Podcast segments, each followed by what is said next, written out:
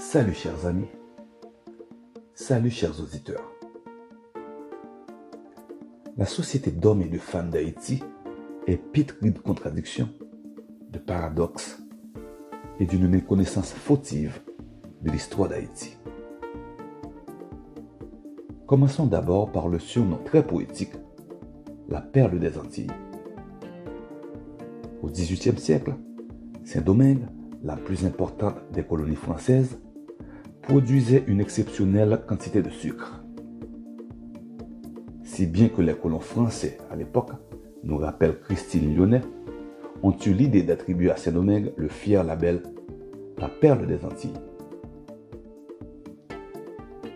Plus tard, beaucoup plus tard, une campagne publicitaire durant la deuxième moitié du XXe siècle récupérera le slogan et l'associera à Haïti, en dépit de la misère et des fractures sociales, afin de camper une île paradisiaque pour l'industrie touristique, laquelle a parfaitement emboîté le pas à la révolution industrielle et à la vitesse des déplacements humains. Comme pour masquer sa faiblesse à se défaire des fardeaux de l'histoire coloniale et esclavagiste, l'haïtien a gobé cette pseudo-vérité et dans son imaginaire naïf, Haïti demeure la perle des Antilles. En résumé, la colonie de Saint-Domingue était la perle des Antilles car elle faisait la fierté et contribuait à la richesse de la métropole française. Toutefois, il ne faut pas se leurrer, les retombées économiques du tourisme en Haïti, la soi-disant perle des Antilles, n'ont profité qu'à une minorité, alors que la majorité des individus haïtiens croupissaient et croupissent encore dans leur monde parallèle, où ils font figure d'étrangers sur leur propre terre, où ils ne rêvent que d'ailleurs, et où ils dévisagent l'autre, à la fois avec suspicion, jalousie et admiration.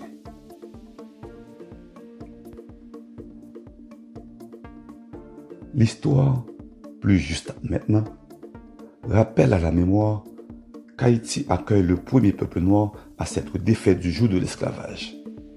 C'est incontestable.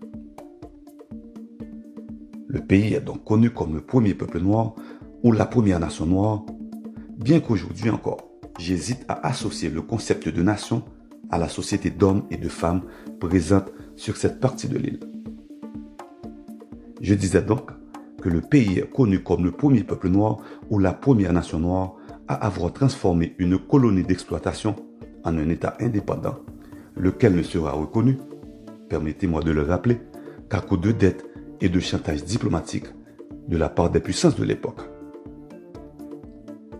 Après deux siècles d'indépendance à errer à travers les dédales de l'inégalité et de l'injustice, loin de respecter l'esprit de la révolution et de se libérer une fois pour toutes des traumatismes de l'esclavage, l'haïtien est submergé par une énième aberration. La banalisation sociale et culturelle de la domesticité juvénile. Il fait donc face à lui-même dans le miroir de l'histoire, de sa propre histoire, qui lui renvoie une image inversée. Selon plusieurs ONG locales et internationales, il y aurait en Haïti entre 150 000 et 500 000 restes avec. Le terme reste avec est une contraction ou une combinaison de deux mots, reste et avec, et qui signifie littéralement être au service de quelqu'un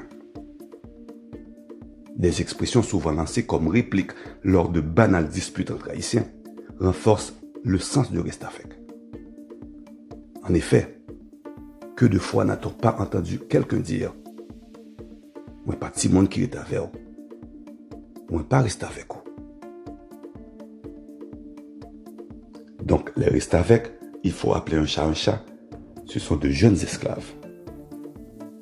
Ces enfants des villages et même des villes sont donnés par leurs parents, faute de pouvoir en prendre soin, à des familles campées en bienfaitrices. Ils sont âgés entre 5 et 16 ans. Et pour la majorité d'entre eux, ce sont des fillettes et de jeunes adolescentes. Comme leurs ancêtres avant eux, il y a plus de 200 ans, ils travaillent de l'aube jusqu'au coucher tardif du soleil et sont les derniers à aller se coucher dans la maison. Ils sont très rarement scolarisés. Ils sont battus, maltraités, violés dans certains cas, humiliés et déshumanisés. Mal nourris, très mal nourris, ils souffrent de toutes les maladies liées à une carence de vitamines de toutes les lettres de l'alphabet. Il arrive même que des voisins se les prêtent pour l'exécution d'une tâche qui exige plus d'une paire de bras dociles et gratuits.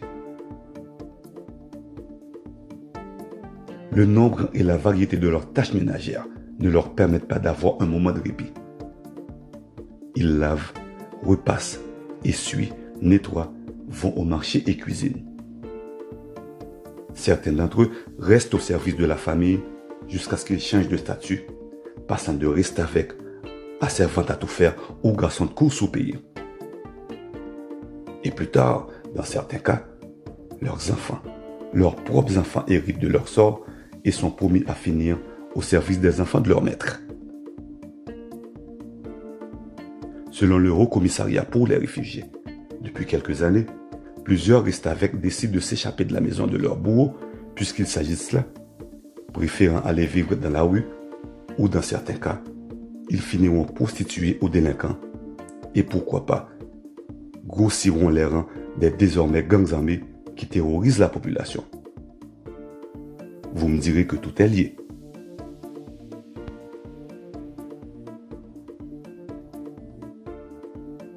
Presque chaque famille de la ville affiche sa fierté d'en avoir un ou deux à son service et son hypocrite bonté de fournir à ses enfants une meilleure vie?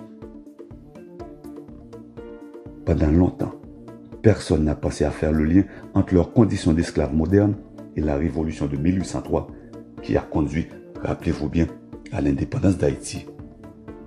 Première république noire à se libérer de l'esclavage. Haïti a signé plusieurs conventions en faveur des droits des enfants, voté plusieurs lois nationales contre la traite des personnes. Toutefois, les restes avec demeurent invisibles et sont aspirés par l'angle mort de toute la législation du pays en matière de droits des enfants.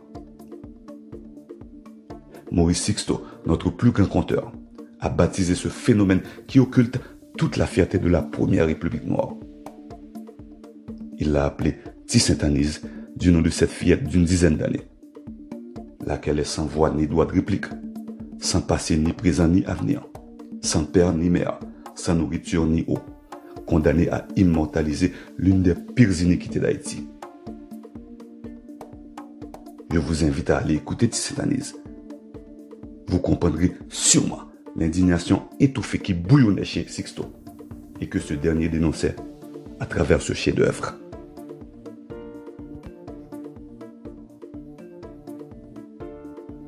Mais comment expliquer ce phénomène honteux qui perdure sur l'île et qu'on peine à éradiquer?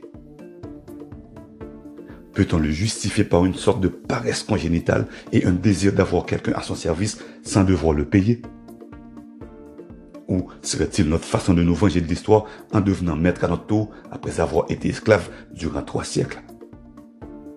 À moins que, pour se donner bonne conscience, on se convainc qu'on ouvre généreusement nos portes à ces pauvres enfants qui de toute façon auraient connu une misérable vie auprès de leurs parents biologiques. Quoi qu'il en soit, socialement et culturellement, le phénomène semble s'être incrusté dans l'habitude de l'haïtien.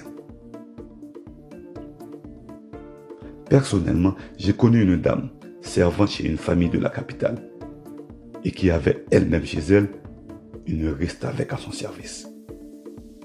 Si ce n'est pas amèrement ironique. Dans cette société fortement hiérarchisée et élitiste, il y aura toujours quelqu'un qui occupe les bas-fonds de l'échelle sociale. Vous direz que rien n'a presque changé depuis la période coloniale. Si. Maintenant, on est une démocratie et on est nous-mêmes nos propres dirigeants. Plusieurs ONG locales et internationales présentes sur l'île essaient d'appliquer un pansement sur cette plaie béante et tentent de suppléer à la faiblesse de l'État à combattre cette injustice, non seulement envers ces jeunes enfants, mais aussi et surtout envers l'histoire du pays et l'esprit de l'indépendance. Ces organisations non gouvernementales ne se battent pas contre une situation sociale récente et ponctuelle que quelques lois ou politiques réussiront à renverser. Elles font plutôt face à une manière de faire indécoutable qui nous vient de la nuit des temps. La difficulté de rendre justice à ces jeunes dont l'enfance est volée découle du fait que le phénomène fait corps avec l'ensemble des problèmes sociaux et économiques du pays. La servitude juvénile ne peut être considérée ni prise de façon isolée des innombrables autres maux dont souffre Haïti. L'absence d'un état d'investissement social qui fournirait un revenu minimum et décent aux plus vulnérables alimente entre autres cet esclavage moderne et évite à l'haïtien de se culpabiliser en accueillant un reste avec chez lui.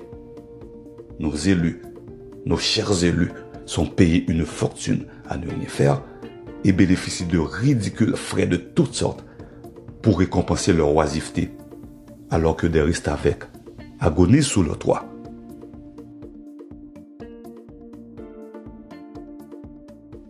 Sainte-Anise, la plus célèbre des restes avec, née du génie de Sixto, est immortelle et nous supplie avec sa voix inaudible à comprendre que cette violence physique et psychologique faite aux jeunes comme elle s'apparente au kidnapping, aux assassinats, aux guerres des gangs dont la population est victime. Et peut-être même que cette servitude juvénile est pire que ces problèmes que je viens de citer. Car les victimes n'en meurent pas. Elles vivent cette cruauté envers elles sans s'en rendre compte et acceptent leur sort sans rechigner, comme un fait accompli. Et la vie continue. On organise des carnavals et des élections. Haïti chéri, puis bel pays passé au emprunt. L'indépendance du pays est née de la révolte contre la déshumanisation des individus et de la volonté présumée d'offrir aux anciens esclaves une terre où la différence sociale serait bannie, où tout le monde serait égal en droit et en dignité. Les milliers de restes avec, cela reste encore à prouver. Certaines ONG travaillent à les retourner chez leurs parabiologiques, à leur trouver une autre voie, à leur offrir une humanité perdue. Mais le phénomène reste entier, car l'environnement n'a pas évolué, ne s'est pas amélioré. C'est-à-dire la précarité et l'impuissance que connaissent les milliers de femmes haïtiennes, mères de plusieurs enfants, demeurent et vont générer encore et encore des restes avec. Cela me fait penser à l'idée de vouloir nettoyer en saison de pluie une maison dont le toit est troué de partout.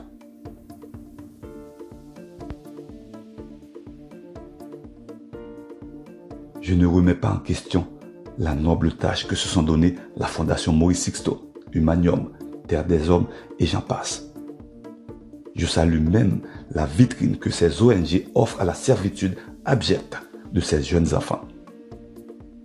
Toutefois, on est en droit de se demander si elles arriveront un jour à vaincre le phénomène des restes avec.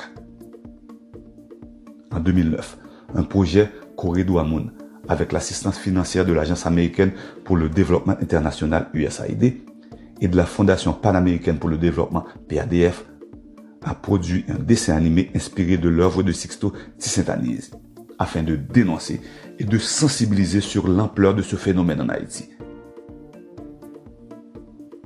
C'est déjà un tout petit pas vers la bonne direction, mais je reste convaincu que le plus gros reste encore à implanter car il faudra s'attaquer aux mentalités tout en permettant aux femmes haïtiennes, l'une des franges les plus vulnérables de la société, ces pourvoyeuses de reste avec, à offrir à leurs enfants un foyer, de l'amour, un avenir et une humanité.